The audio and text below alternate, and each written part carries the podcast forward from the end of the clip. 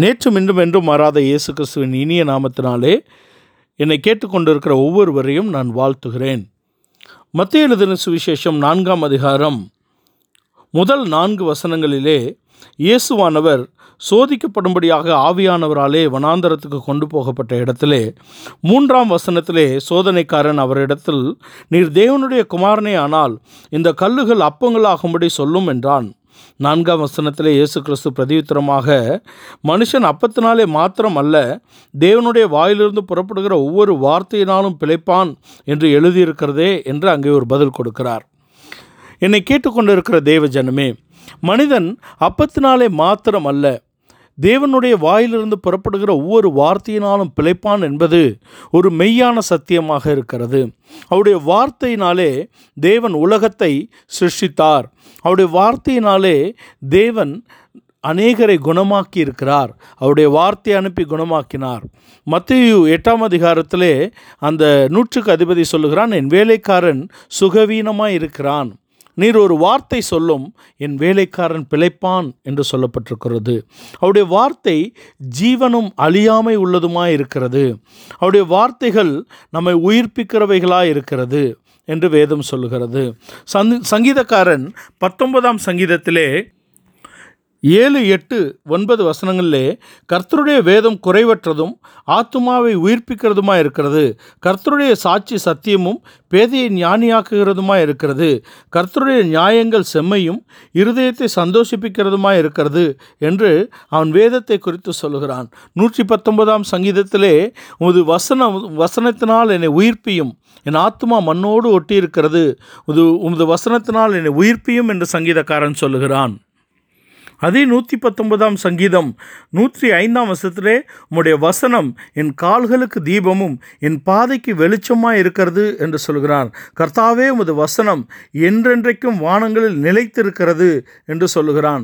உம்முடைய வசனத்தை குறி வச வசனத்தின் மேன்மையை சங்கீதக்காரன் அநேக இடங்களிலே சொல்லுகிறதை நாம் பார்க்கிறோம். யோவான் அப்போசலன் தன்னுடைய சுவிசேஷ புஸ்தகத்தின் முதலாம் வசனத்திலே ஆதியிலே வார்த்தை இருந்தது. அந்த வார்த்தை தேவனிடத்தில் இருந்தது. அந்த வார்த்தை தேவனாய் இருந்தது என்று வார்த்தையாகிய தேவன் எப்படி ஆதியிலே இருந்தார் தேவனோடே? எப்படி வார்த்தையை கொண்டு சகலத்தையும் சிருஷ்டித்தார் என்று வேதம் நமக்கு சொல்லுகிறதை பார்க்கிறோம். அவருடைய வார்த்தைகள் ஜீவனுள்ள வார்த்தை. அந்த வார்த்தை தான் இயேசு. அந்த ஜீவனுள்ள வார்த்தை தான் நம்முடைய ஜீவியத்திலே நம்மை உயிர்ப்பிக்கிறதாக இருக்கிறது. நம்முடைய ஜீவியத்தை மெய்ப்பிக்கிறதாக இருக்கிறது. நம்முடைய பிரச்சனைகளிலே நம்ம ஆட்சி தேற்றுகிறதாக இருக்கிறது. நம்முடைய வியாதி படுக்கையிலே நம்மை குணமாக்கக்கூடிய அவருடைய வார்த்தை என்று சொல்லுகிறது. வேதம் சொல்லுகிறது நீர் உம்முடைய வார்த்தையை அனுப்பி அவர்களை குணமாக்கும். அங்கே நூற்றுக்கு அதிபதி ஒரு வார்த்தை சொல்லும் என் வேலைக்காரன் பிழைப்பான் என்று சொல்லப்பட்டிருக்கிறது. அவருடைய வார்த்தை வசனம் என்பது உண்மையுள்ளது அது ஜீவன் உள்ளது அது நம்மை உயிர்ப்பிக்கக்கூடியது மாத்திரமல்ல நம்முடைய வாழ்க்கையிலே அவருடைய வசனத்தினாலே நம்முடைய ஜீவியத்தை நாம் சரி செய்து கொள்வது தான் ஆவியிலே நடக்கக்கூடிய அனுபவம். ஆவியிலே நடக்கிறது என்பது வேத வசனங்களின் அடிப்படையிலே நம்முடைய வாழ்க்கையை அமைத்து கொள்வது. எவர்கள் தேவ ஆவியினால் நடத்தப்படுகிறார்களோ அவர்கள் தேவனுடைய புத்திரராக இருக்கிறார்கள். தேவ ஆவியினால் நடத்தப்படுகிறவர்கள் தேவனுடைய புத்திரர்கள். அது பரிசுத்த ஆவியினால் நடத்தப்படுகிற விஷயம். ஆனால் தேவனுடைய ஆவியின்படி நடப்பது என்பது வேறு தேவ ஆவியினாலே நடத்தப்படுவது என்பது வேறு. தேவனுடைய ஆவியிலே நடப்பது என்பது வசனத்திலே நம்முடைய ஜீவியத்தை அமைத்து கொள்வது. ரோமருக்கு எழுத நிறுவம் எட்டாம் அதிகாரம் நான்காம் வசனத்திலே மாம்சத்தின்படி நடவாமல் ஆவியின்படி நடக்கிற நம்மிடத்தில் நியாயப்பிரமாணத்தின் நீதி நிறைவேறும்படிக்கு அப்படி செய்தார். மாம்சத்தின்படி நடவாமல் ஆவியின்படி நடப்பது என்பது வசனத்திலே நம்முடைய ஜீவியத்தை அமைத்து அமைப்பது. வசனத்தின் ஒழுங்கிலே சத்தியத்தின் அடிப்படையிலே நம் வாழ்வது தான் ஆவியிலே நடப்பது. ஆவியிலே நடப்பது என்பது ஒரு மேன்மையான வாழ்க்கை. அதை காட்டிலும் மேன்மையான வாழ்க்கை என்பதுதான் ஆவியானவராலே நடத்தப்படுவது. எவர்கள் தேவ ஆவியினாலே நடத்தப்படுகிறார்களோ அவர்கள் தேவனுடைய புத்தராக இருக்கிறார்கள் என்று பதினான்காம் வசனத்திலே சொல்லுகிறார். ரோமர்கள் நிருபம் எட்டாம் அதிகாரம் பதினான்காம் வசனத்திலே மேலும் எவர்கள் தேவனுடைய ஆவியினாலே நடத்தப்படுகிறார்களோ அவர்கள் தேவனுடைய புத்தராக இருக்கிறார்கள் என்று சொல்லப்பட்டிருக்கிறது. அவருடைய வார்த்தையிலே ஜீவிப்பது என்பது முதலாம் படி. அதன் அதன் மூலமாக தான் நாம் பரிசுத்த ஆவியை பெற்றுக்கொள்ள முடியும். கேட்கிற எவனும் பெற்றுக்கொள்ளுகிறான் என்பது பரிசுத்த ஆவி. அதை எப்படி கேட்க வேண்டும் என்ற அடிப்படை என்பது நாம் வார்த்தையிலே வாழக்கூடிய வாழ்க்கை. ஒருவன் என்னிடத்தில் வந்து என்னுடைய வார்த்தைகளை கேட்டு அதன்படி ஜீவித்தால் அவன் என்னை நிலைத்திருக்கிறான் என்று இயேசு சொல்லுகிறார். அவரிடத்தில் வந்து அவருடைய வார்த்தைகளை கேட்டு அதன்படி வாழ்வதுதான் ஒரு ஆவிக்குரிய ஜீவியம். அதுதான் ஆவியிலே நடக்கக்கூடிய ஒரு வாழ்க்கை. அதுக்கு அடுத்தபடிதான் ஆவியானவராலே நடத்தப்படுகிற வாழ்க்கை. ஆவியிலே நடக்கிற வாழ்க்கை என்பது ஒரு குழந்தை பருவம். ஆவியானவராலே நடத்தப்படுகிறவர்கள் தான் புத்திரர்களாக வளர்ந்தவர்கள். என்னை கேட்டுக்கொண்டிருக்கிற தேவ ஜனமே இந்த நாளிலும் அவருடைய வசனம் நம்முடைய மனதை இருக்கிற மனதில் இருக்கிற துர்குணத்தை நீக்கும்.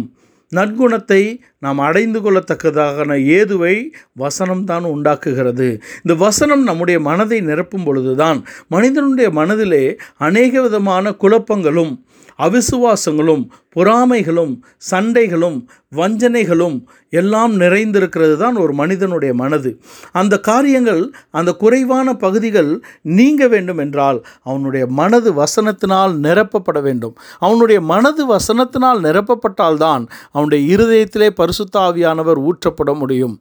அவருடைய பரிசுத்தாவியானவர் நம்முடைய இருதயத்தில் ஊற்றப்பட்டால்தான் நம்முடைய சரீரத்தை நம் ஆவிக்குரிய ஜீவியத்துக்கு கீழ்ப்படுத்த முடியும். இதுதான் முக்கியமான விஷயம். அவருடைய வார்த்தையினாலே மனிதன் பிழைக்கக்கூடியது.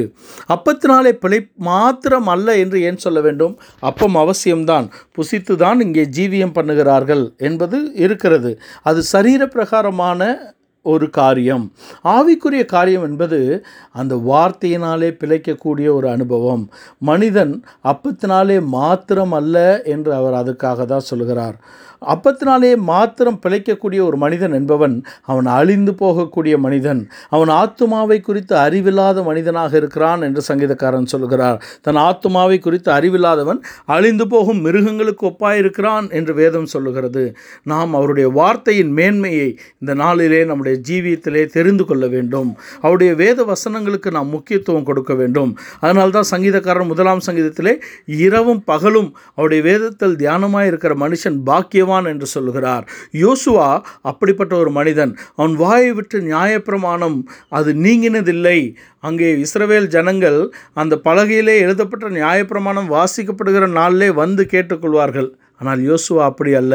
அவன் ஒரு மேன்மையான ஒரு ஜீவியம் செய்தான். அவனுடைய வாயிலிருந்து நியாயப்பிரமாணம் நீங்கி போகவில்லை. அவன் தேவ தேவனுடைய கூடாரத்தை விட்டு ஒரு நாளும் அகன்று போனதில்லை என்ற ஒரு விஷயம். அப்படிப்பட்ட ஜீவியத்தை நாம் விரும்பி வாஞ்சித்தால்தான் நாம் எவ எவரே நிருபக்க நிருபத்தில் சொல்லப்பட்டது போல அவருடைய வசனத்தை நம்முடைய மனதில் வைத்து இருதயத்திலும் அவருடைய வாக்குத்தத்தங்களை நம்முடைய இருதயத்தை வைத்து மனதிலும் எழுதுவார். நாம் ஒரு நல்ல ஜெயமான ஒரு ஆவிக்குரிய வாழ்க்கையை நாம் செய்ய முடியும். அவருடைய வசனங்களுக்கு நாம் முக்கியத்துவம் கொடுப்போம். எத்தனையோ காரியங்களை உலகத்தில் இருக்கிற சான்றோர்கள் என்று சொல்லக்கூடிய கல்விமான்கள் இன்றைக்கு மனப்பாடம் செய்கிறார்கள். ஆனால் தேவ பிள்ளைகள் அவருடைய வசனத்தை நாம் மனனம் செய்ய வேண்டும். அவருடைய வசனத்தை நம்முடைய ஜீவியமாக்கி கொள்ள வேண்டும். அவருடைய வசனம் நம்முடைய ஜீவியத்தின் எல்லா பகுதியிலும் நம்மோடு இடைப்படுகிறதாக இருக்க வேண்டும். அப்படி ஒரு அனுபவத்தை நீங்களும் நானும் பெற்றுக்கொள்ள வேண்டும் என்பதுதான் தேவனுடைய விருப்பமாக இருக்கிறது. இந்த சத்தியங்களுக்கு நம்ம ஒப்பு கொடுப்போம் கர்த்தர் உங்களை ஆசீர்வதிப்பாராக. ஆமேன்.